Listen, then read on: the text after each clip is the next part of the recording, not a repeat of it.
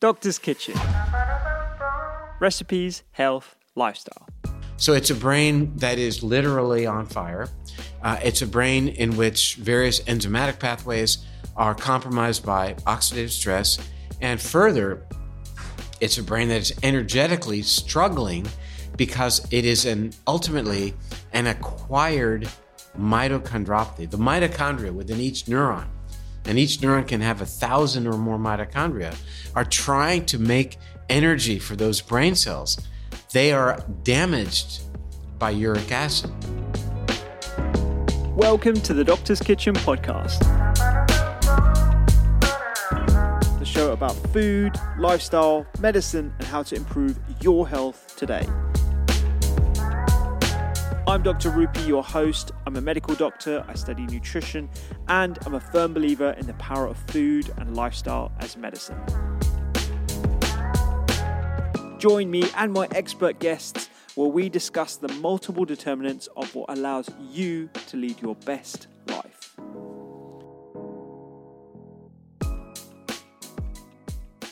So, when I was at medical school, the subject of uric acid levels was typically paired with gout, high purine levels in the diet, and one of the most ubiquitous drugs, allopurinol, which is used to reduce uric acid levels by inhibiting an enzyme called xanthine oxidase, preventing crystals that can lodge in our joints, causing pain, typically the big toe.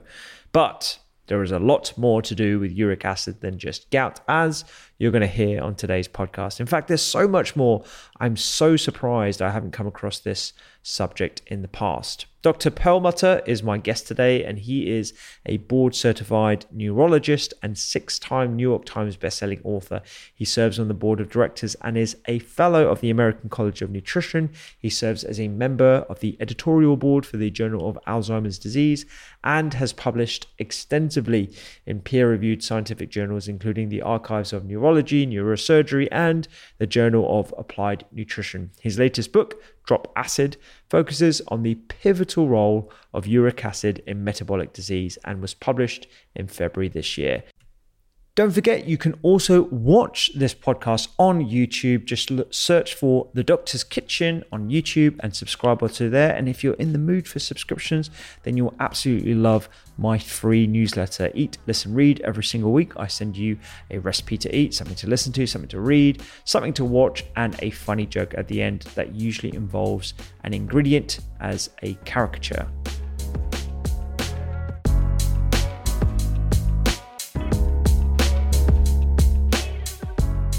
Before we get started, here is a quick word from the people who make this podcast possible.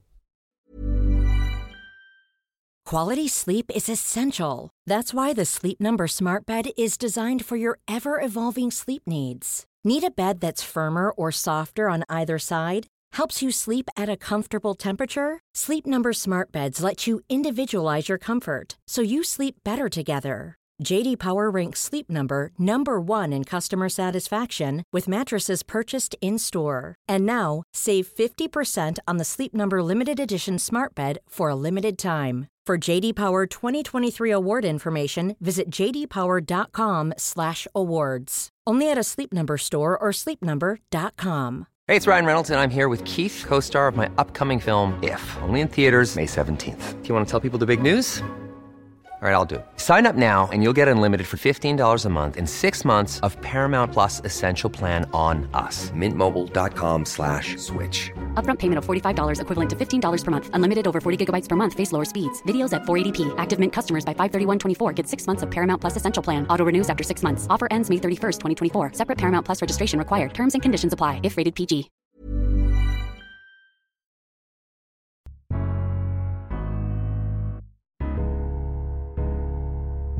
David, thanks so much for taking the time to I'm jump on the delighted pod. to see you and, and spend time with you. Absolutely, I- I'm really looking forward to this. You won't remember this, but um, when I was working in A and E in Australia uh, back in 2014, I flew all the way from Sydney to Florida to watch you at a conference. Um, I said hi to both you and your wife actually at the time, but you won't remember. But I, I shook your hand and I remember going to that conference actually, and you're one of the star speakers as you are everywhere.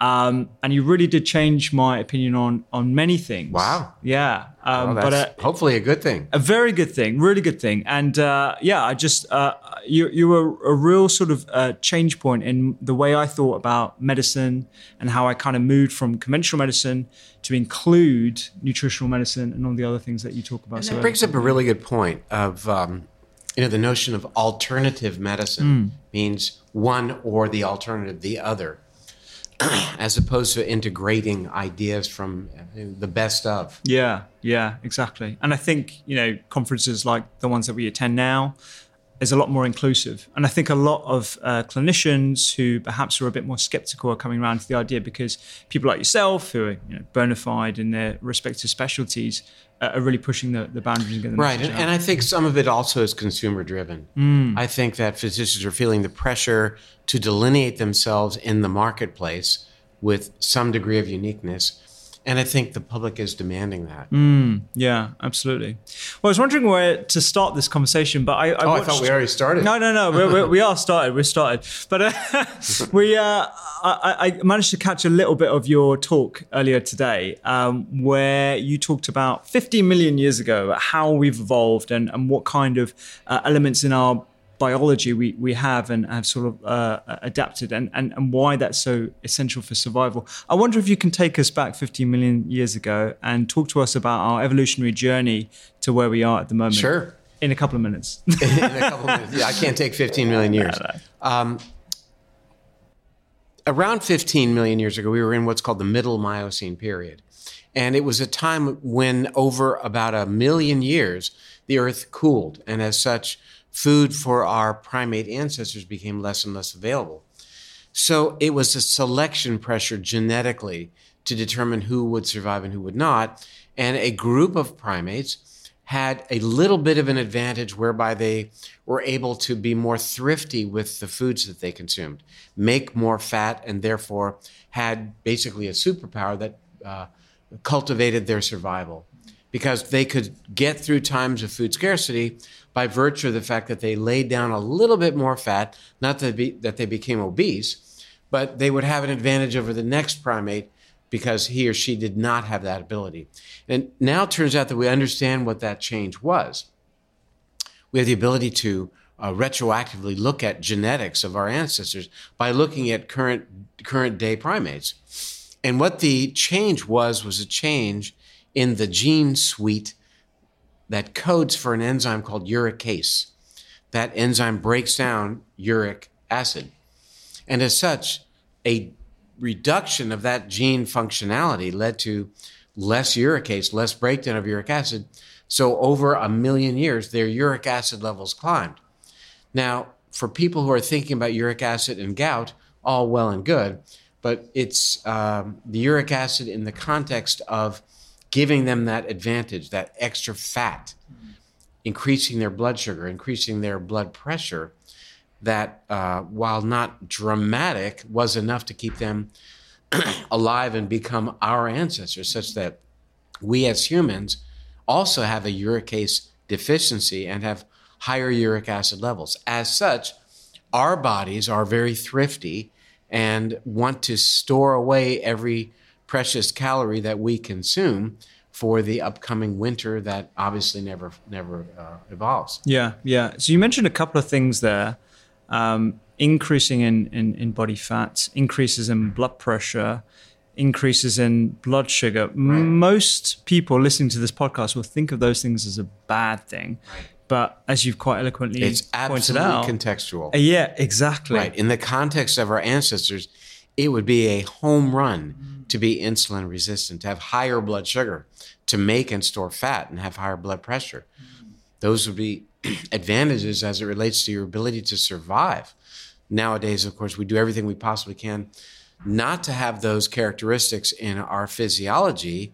And therefore, now that we understand this relationship to uric acid, we understand how powerful a tool that becomes for us in helping reduce those very metabolic issues that we need to gain control over. Yeah. So so let's paint that environmental picture a little bit clearer for the listeners here. So back thousands of years ago, when we have these deficiencies that enable us to have those protective mechanisms, what kind of environment are we are we living in? What kind of hostilities are we dealing with? Those actually become an adaptive uh, an, an adaptive uh, role.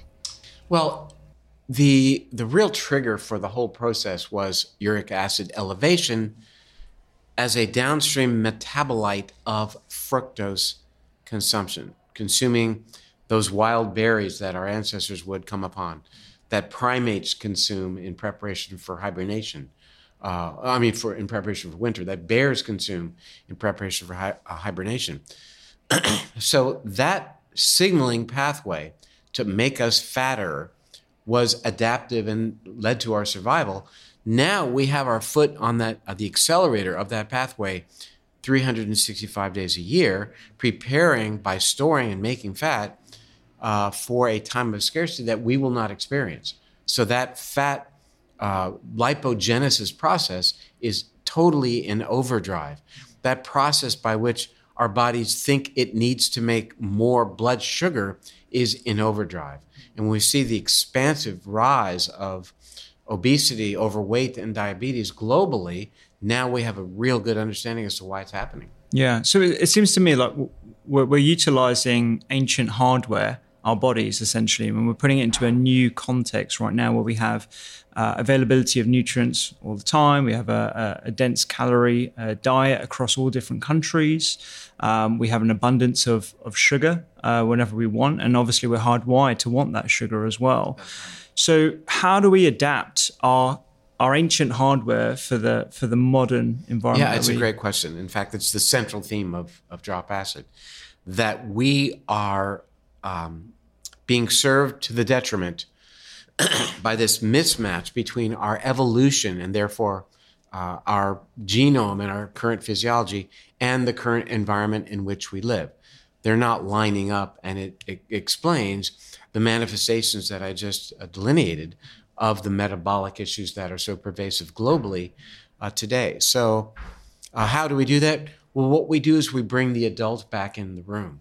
Uh, many of uh, us, uh, people around the world, are functioning more from a more primitive brain center, the amygdala, and making decisions without any concern for consequence. What might this uh, decision impart on me health wise uh, tomorrow uh, or next year? How might this decision not just affect me, but you or other people?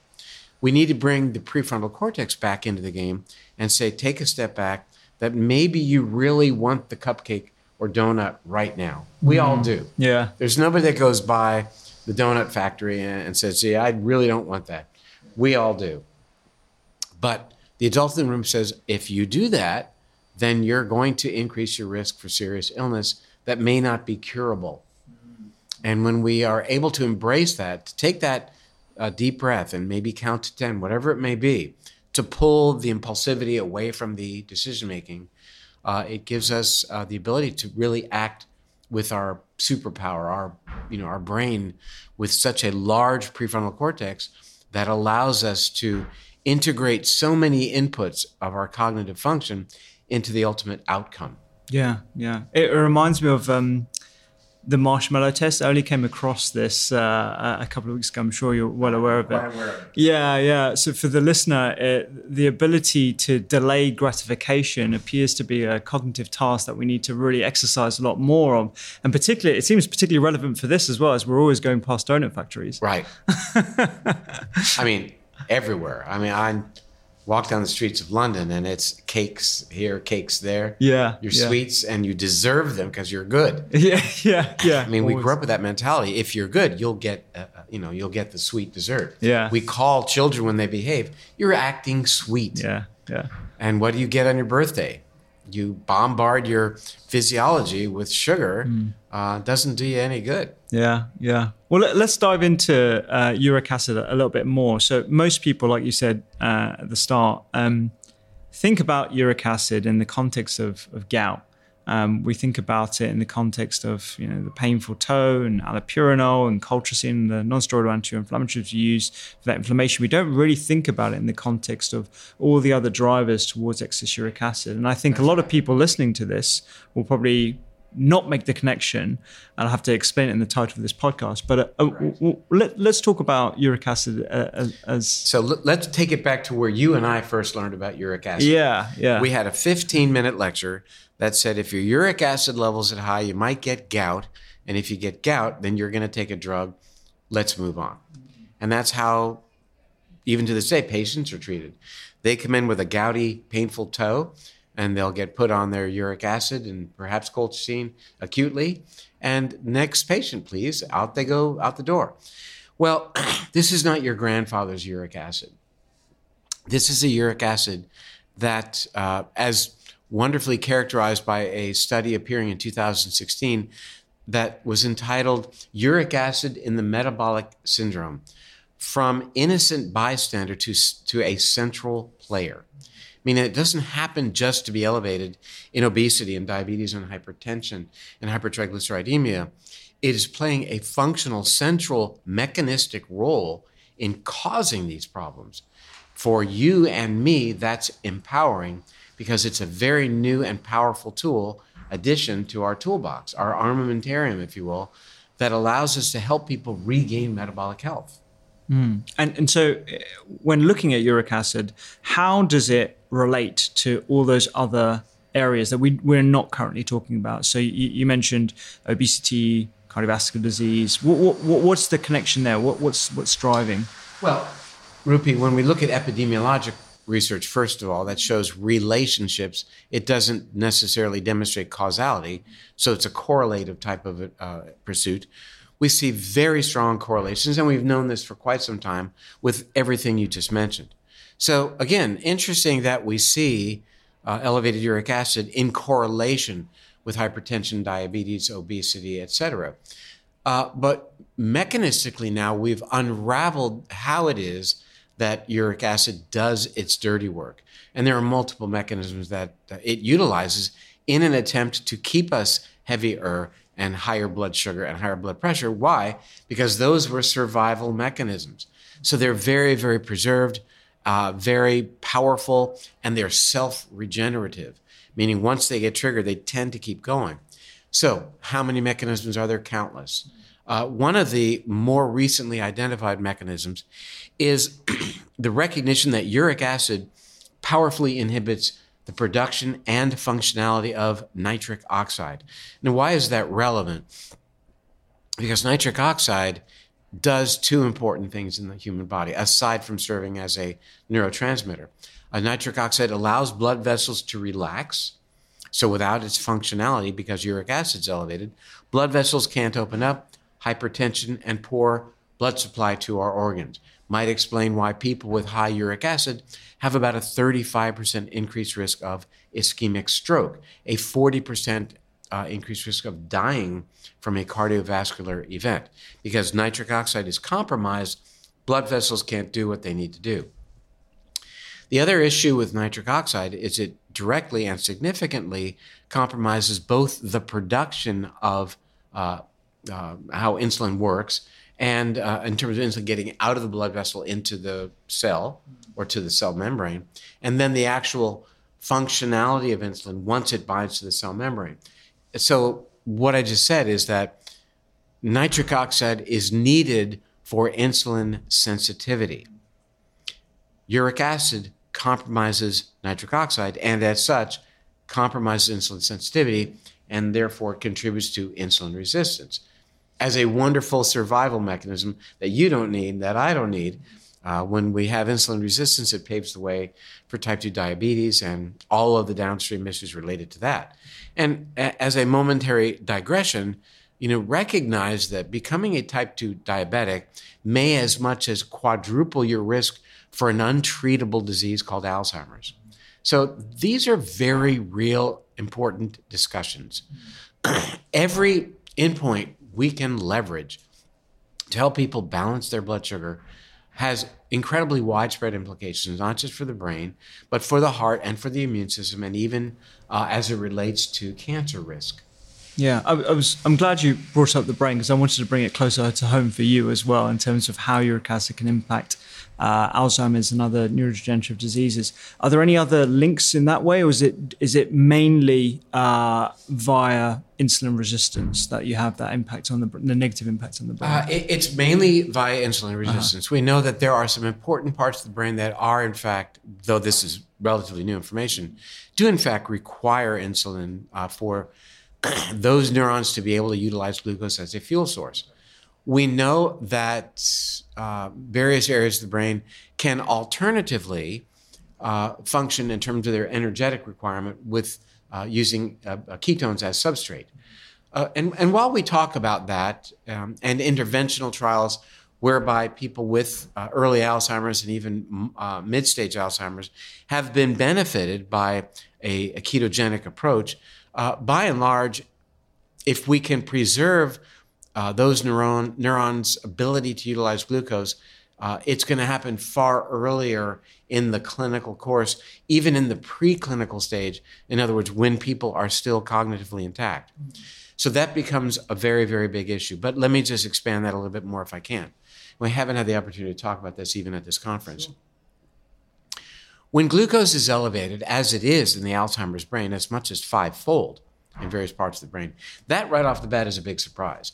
That's kind of recent news that we're thinking, well, the brain is glucose uh, uh, depleted and therefore neurons are starving because they don't have glucose to utilize. No, as a matter of fact, it's not that there's not a lot of fuel around in terms of glucose. It's there, but the purveyance of that glucose to the, the cell and the utilization is where the compromise is. So this has become what is now known as the bioenergetic theory of Alzheimer's, which works in concert with other various other inputs to realize the disease that is given that name. But that said, by consider it the law of mass action, if you will, higher levels of glucose stimulate a pathway called the polyol pathway, whereby glucose is transformed. Intermediate is sorbitol, but ultimately into fructose. Now we're back to our fructose conversation. So you're not eating, or you may be, but if you're not eating fructose, you think you're in the clear. If your brain glucose level is now elevated, you are going to produce within the brain higher levels of fructose and produce within the brain uric acid. And think about that. Higher levels of uric acid have uh, has as its downstream consequence two very important players related to brain health and risk for disease inflammation and oxidative stress. We've characterized the Alzheimer's brain as being the brain on fire, a brain in which uh, even visualization of inflammatory activity is now possible. So it's a brain that is literally on fire. Uh, it's a brain in which various enzymatic pathways are compromised by oxidative stress.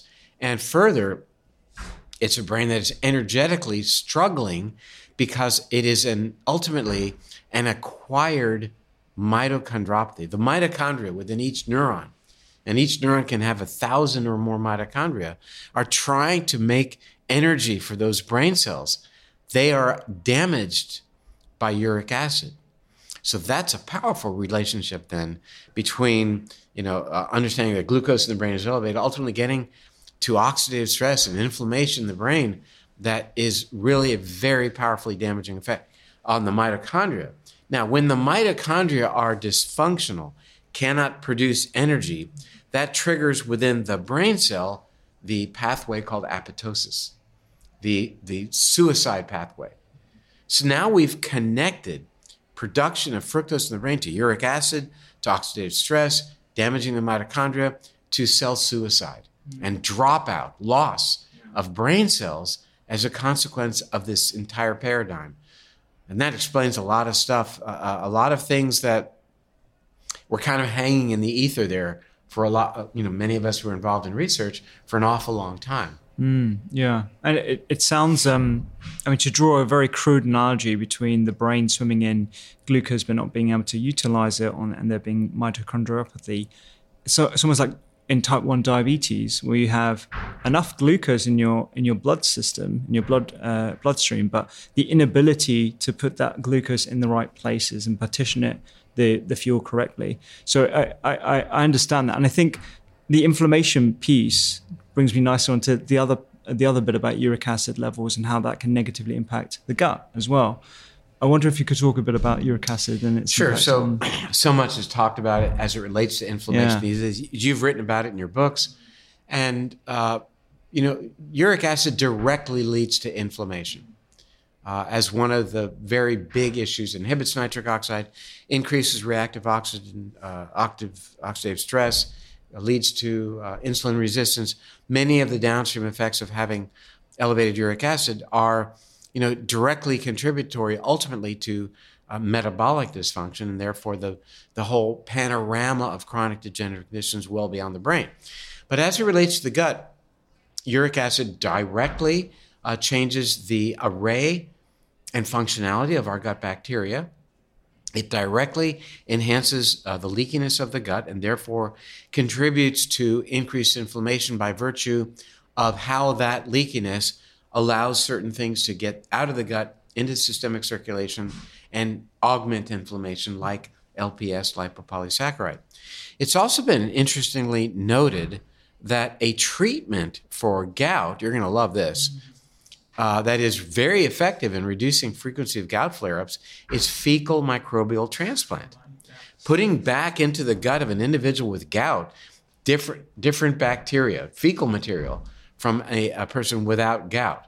So there are a multitude of mechanisms here, and uh, it's all being unraveled now, and it's very very exciting. Wow, I, I I can't imagine what that patient would have uh, would have questioned uh, when, when being presented with uh, presented with gout and then it, being it offered depends a how FMT. You present it. I yeah. Mean, you know, over the years, I've uh, broached the topic to patients about uh, will you consider undergoing an FMT? Yeah, uh, and I across the board never had a pushback. Really? Oh, um, interesting. I mean, even for a mother considering it as a way to help her autistic child. Yeah and having watching as that child regain his ability to speak, uh, a woman who is profoundly compromised by just an overexposure to antibiotics and um, just regained her life, uh, not just with a fecal microbial transplant that she did at home using her neighbor neighbor's fecal material, but also by revamping her diet as well. I mean, gosh, she ended up on television in the states talking about this, and you know, I get that it's distasteful and it's challenging, but uh, there's a lot of research being done using FMT. Wonderful interventional trial was conducted at the University of Arizona, uh, collaborative study with uh, Harvard researchers. Dr. Alessio Fasano, I think, participated in that study, showing dramatic improvements in not only the gastrointestinal issues related to autism, but also the neurocognitive functionality as well. So we're just beginning to get our arms around what the potential can be. Yeah, I remember actually you bring up a few case studies uh, back in 2015, I believe it was, uh, when I saw you speak um, with parents who had autistic children and they'd have the FMT and they had some pretty drastic results, small numbers, but still yeah, impressive right. enough, you know, uh, to, to want further investigation. Um, looking at. Let, let me finish yeah. that thought. Yeah. Not that this is necessarily the end all home oh, no. run, but it's another piece of the puzzle. We need to think about it, not only in terms of that therapy, that intervention in particular, but the implications about what it means that these kids have a messed up array of bacteria uh, and how did they get there in the first place. So, one thing we know is that the risk of, of autism is dramatically increased in children born by C section, where they don't have this anointment of going through the vaginal birth canal and being uh, exposed to vaginal bacteria. So, uh, you know, what does that mean we should consider?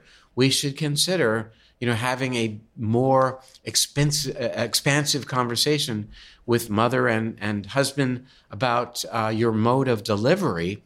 Uh, more than just, well, how long will uh, I be in the hospital and what will my scar look like if I elect to have a C section. Sure, a C section is a life saving technique. We get that. But it is, you know, sometimes I dare to say, an issue of convenience. Mm, yeah, yeah. And I think it's those conversations that we're not having as much in traditionally practicing doctors and clinicians, you know. And after chatting to a lot of people here and over the last couple of years, it feels like giving everyone a level playing field, optimizing the gut microbiota, optimizing someone's diet, optimizing someone's psychological environment as well, can essentially create the the the sort of level playing field where health can flourish as a sort of salutogenic approach, if you like. True. But by and large, the provision of healthcare globally doesn't do what you just said. Doesn't isn't designed to allow health to flourish. It's designed to combat disease. So um, you know, it's a far more feminine approach. You you've been inside the lecture hall. You know uh, that most of the people here are women, and it's because you know I, my sense is that their approach to life is based on femininity. It's more about nurturing as opposed to combating this or that. In this case, illness. Yeah, that's a really interesting observation. I'm, I'm definitely going to pay more attention to that because you're right. Uh, Yeah. Every conference I've been to, it's largely dominated by, and a lot of uh, people who follow my work and buy the books as well are, are certainly um, uh, women. Um, looking at uric acid uh, a little bit more broadly now, with um, with the kind of diets that we've talked about traditionally when trying to reduce one's uric acid level, usually in the hope that their gout gets better or we can optimize with allopurinol it's usually a, a low purine diet. A lot of foods are purine in as well, but I, I heard you talk about actually, from what we just talked about now, with fructose being one of the main propo- main reasons as to why you might have a high uric acid level. We're looking at the wrong culprit. That's right. And we have we uh, we it, it's been looked at for an awful long time. And by and large, the messaging about uric acid is in the context of gout, and the uh, you know it's sort of like uh, you know well, is there anything else you could do beyond taking the drug? You know, in my world, is there anything else you can do before taking the drug? And uh, and by and large, you, as you correctly characterized, uh, it is about limiting your purines. I mean, gout was considered the king of diseases and the disease of kings, and it was thought that because they had such high purines in their diets, that uh, you know the various meats and, and animal products they would consume, that led the way to gout. Reality is that gout didn't really begin except for the past couple of hundred of ye- hundred years uh, in humans, anyway, and uh, did parallel the introduction of sugar into our diets, which began in 1600s to a significant degree. Yes, purines are involved, but m- much less so uh, overall. It's the sugar, and specifically, it's the fructose. And mind you, a table sugar, sucrose, is 50% fructose. So that's a powerful exposure to fructose as well. But it's challenging that the fructose messaging doesn't make its way to the very popular mainstream clinic websites who say, yes, you've got to limit your purines. Matter of fact, you don't uh, to some degree. Uh, there are a lot of foods that have fairly high levels of purines, like cruciferous vegetables, I might add. And we don't want to limit those. If you look at the NHANES food uh, frequency questionnaire studies involving tens of thousands of people, they demonstrate that people with the highest consumption of high purine cruciferous vegetables, kale, uh, cauliflower, broccoli, etc., have the lowest uric acid. Same thing with fruit. Uh, so, are there high levels of purines in organ meats and in small fish? There are.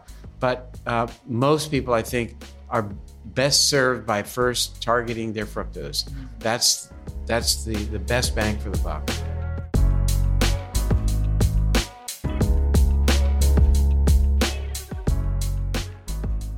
The culprits, as I'm sure everyone listening to this will will, will recognize sugar sweetened beverages, processed foods, donuts. Orange juice, apple juice. Okay. Yes. Yeah. Yeah. Uh, I mean, people seem to fail to realize, and you know, we're here visiting and staying at a hotel, and you have breakfast, and the first thing you want to do is pour that, you know, 12 ounce glass of orange juice.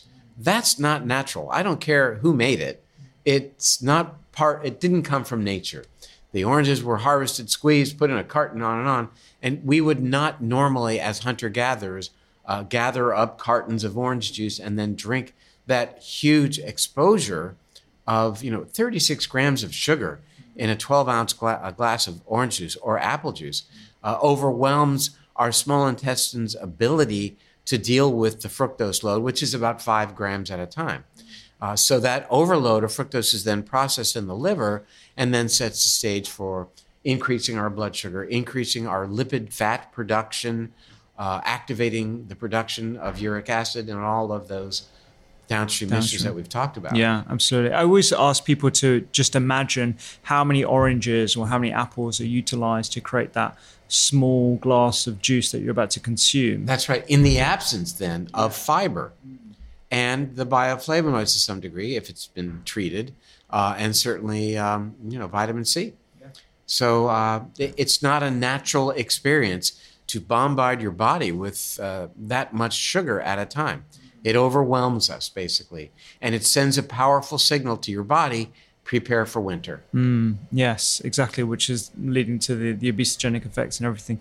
Um, we talked a bit about the foods to sort of take out of the diet. What are the diet, the things that we want to include into the diet that can be uric sure. acid? Well, uh, foods like red onion, for example, asparagus, uh, artichoke, uh, various vegetables are uh, high in various types of what are called bioflavonoids that actually uh, help us reduce our production of uric acid. They work by uh, inhibiting the same enzyme that the drug does, allopurinol. The enzyme is called xanthine oxidase. So, drugs that are high in these uh, bioflavonoids, like luteolin and quercetin, uh, tart cherries, for example, are long recognized as being uh, associated with lowered uric acid. So, we can eat those foods and we can take those uh, active ingredients, if you will, uh, quercetin, luteolin, et cetera, uh, as supplements and really go a long way to help us lower our uric acid. Yeah. Talking a bit uh, in the context of our, our body having ancient hardware and putting ourselves in a modern environment, we also would have been uh, exposed to diff- changes in weather, changes in food availability, things that we don't have to deal with right now. I mean, we're, we're sat here in an air conditioned room whilst it's like 33 degrees outside. We had 33 degrees centigrade outside. Right. Uh, we have an abundance of foods flown in from all around the world. If I want a cherry today, I can also have one a cherry in December. You know, we're exposed to sort of this flat of, of comfort. Everything is, is very comfort orientated. So how do we actually push our body to uh, to experience some of those hormetic effects? Great uh, question. There's a book that I just finished reading called The Crisis of Comfort mm. by Michael Easter. Mm. And he, he writes about the fact that we need, and the book uh, goes through everything you've talked about, through, uh, but interspersed with his experience of being, I think, 30 days in the in Alaska, uh, having to hunt oh, animals wow. and you know really being challenged. Yeah, yeah. But but that said, there is you know significant health up, upside to being uncomfortable and to uh, experience uh, these challenges to the extent that it is stressful to us uh, from a thermal perspective, hot or cold, uh, from a caloric restrictive uh, perspective, being starved, if you will, or calorie restricted uh, from overdoing it with respect to exercise from time to time. And you use the term hormetic effect, of course, so that we, it's, it's a lot like lifting weights. When you lift weights, you tear down a little bit of muscle fiber, then you build it back to where it was, and then a little bit more. So you end up net positive. That's how you build muscle. And, and so it is with hormesis that we uh, experience the stress, we deal with the stress, we get pushed back a little bit, one step backwards, and end up taking two steps forward, and we become better for the event. Yeah, yeah. This adaptive mechanism That's right. is fascinating. And in the context of how we should be challenged at various points, we can definitely do things like um, exercise. We can eat uh, bioflavonoid-rich foods that have that hormetic effect at a cellular level.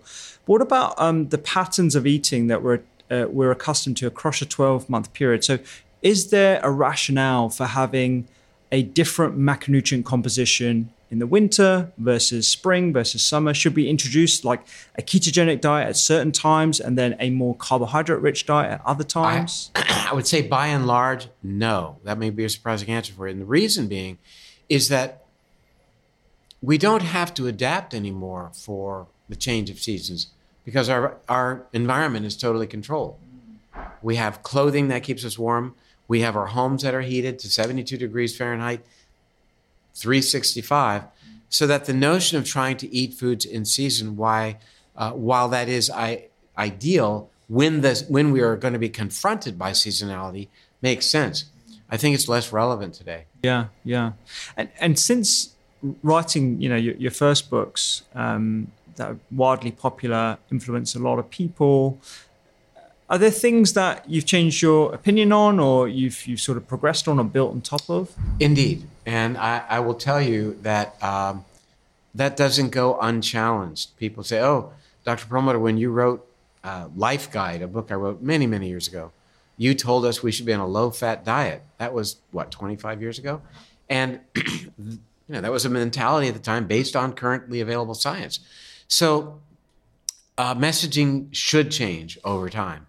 And I think that it, it's important for people who, who follow, dare I say, influencers, to recognize that you want them to be adaptive and flexible uh, and uh, be able to admit that things are different now.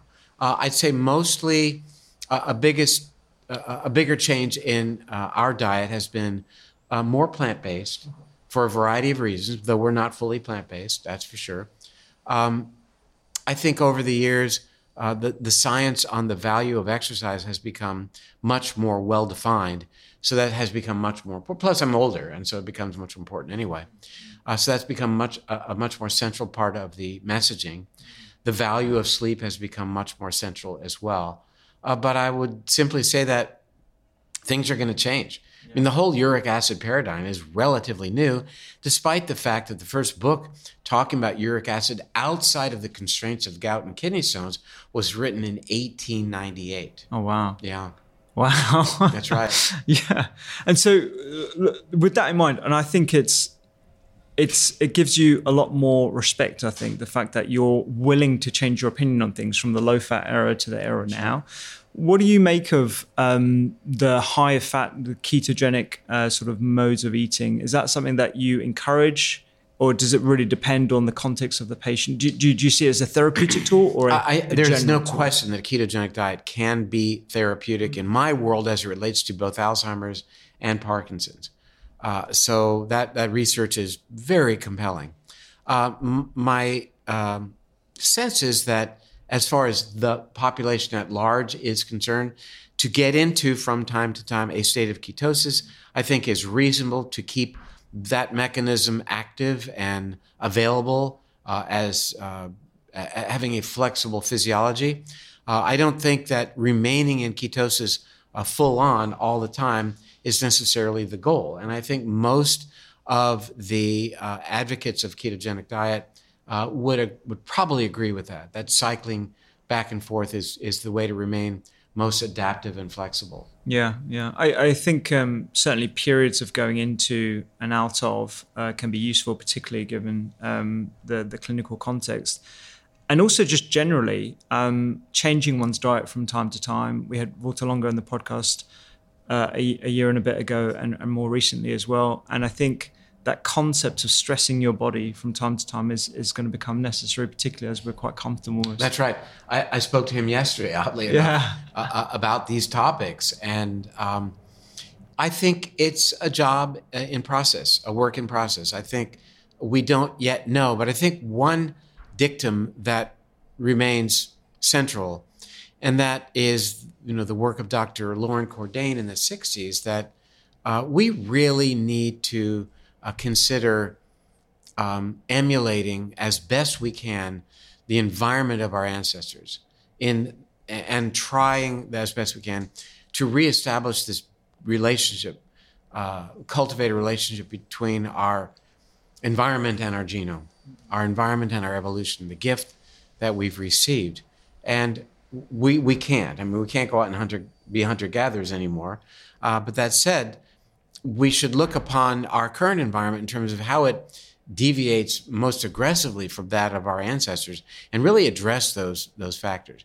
Whether it means you know more stress by getting out of doors more and being in a less controlled environment certainly limiting uh, our exposure to fructose uh, and other things that have entered into the modern diet these are not hard to accomplish. Yeah. Do you fast at all?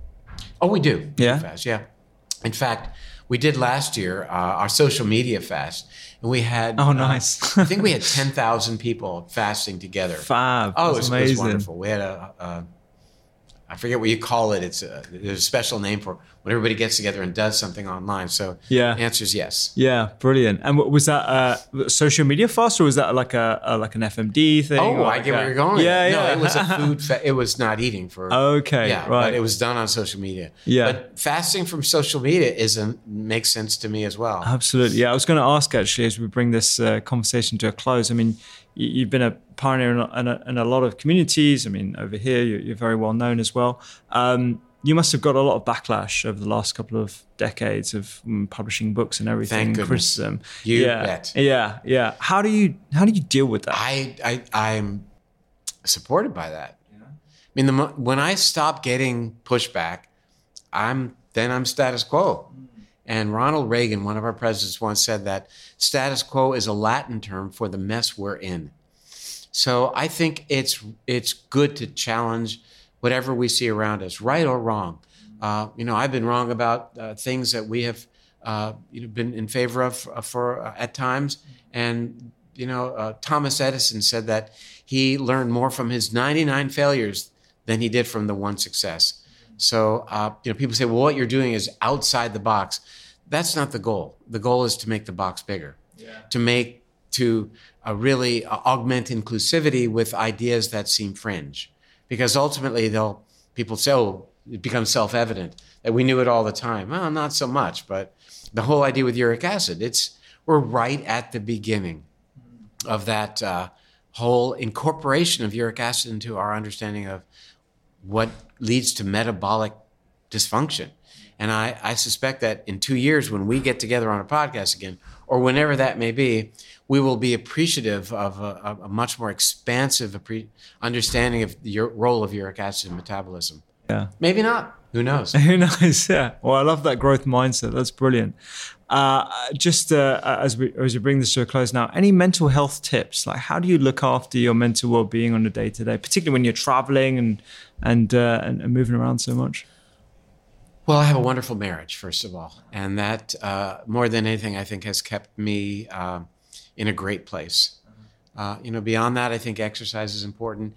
Dedicating to sleep, uh, with travel, especially limiting to almost no alcohol during the travel part, uh, I think is really very important. Um, and what I, I really try to do more so lately is to do one thing at a time have a conversation with you right now. Uh, have a meal at a given time, not be checking text messages. It's so tempting. I want to look something up, you know, uh, ask Siri something because I really want to know who started that movie because it's part of a conversation, but not to do it, to be dedicated to the moment, I think is really important. Yeah. Well, that's wonderful advice. I'm getting married this year, so Oh, uh, uh, hopefully, uh, yeah, I've taken your advice already. I'm sure I have. She doesn't listen to the podcast anyway, so it's fine. Well, I would say also now that I know you, good for good for her as well to Oh, marry you.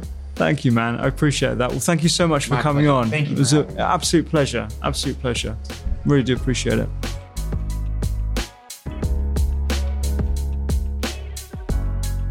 Thank you so much for listening to this week's podcast. You can check out the Doctor's Kitchen app that you can download for free from the App Store. We're building the Android as we speak. Plus, you can subscribe to the Eat, Listen, Read newsletter every single week. I send you something to eat, something to listen to, something to read, something to watch, and with a funny joke at the end every single time. I'll see you here next time.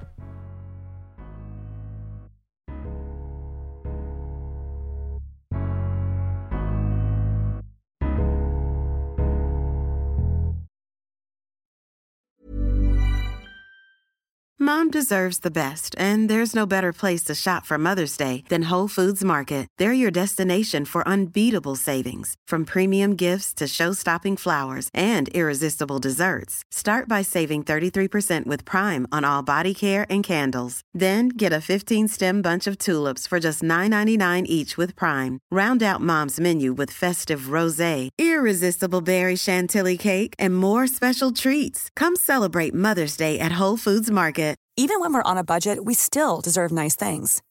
Quince is a place to scoop up stunning high-end goods for 50 to 80% less than similar brands. They have buttery soft cashmere sweaters starting at $50, luxurious Italian leather bags, and so much more. Plus, Quince only works with factories that use safe, ethical, and responsible manufacturing. Get the high-end goods you'll love without the high price tag with Quince. Go to quince.com slash style for free shipping and 365-day returns.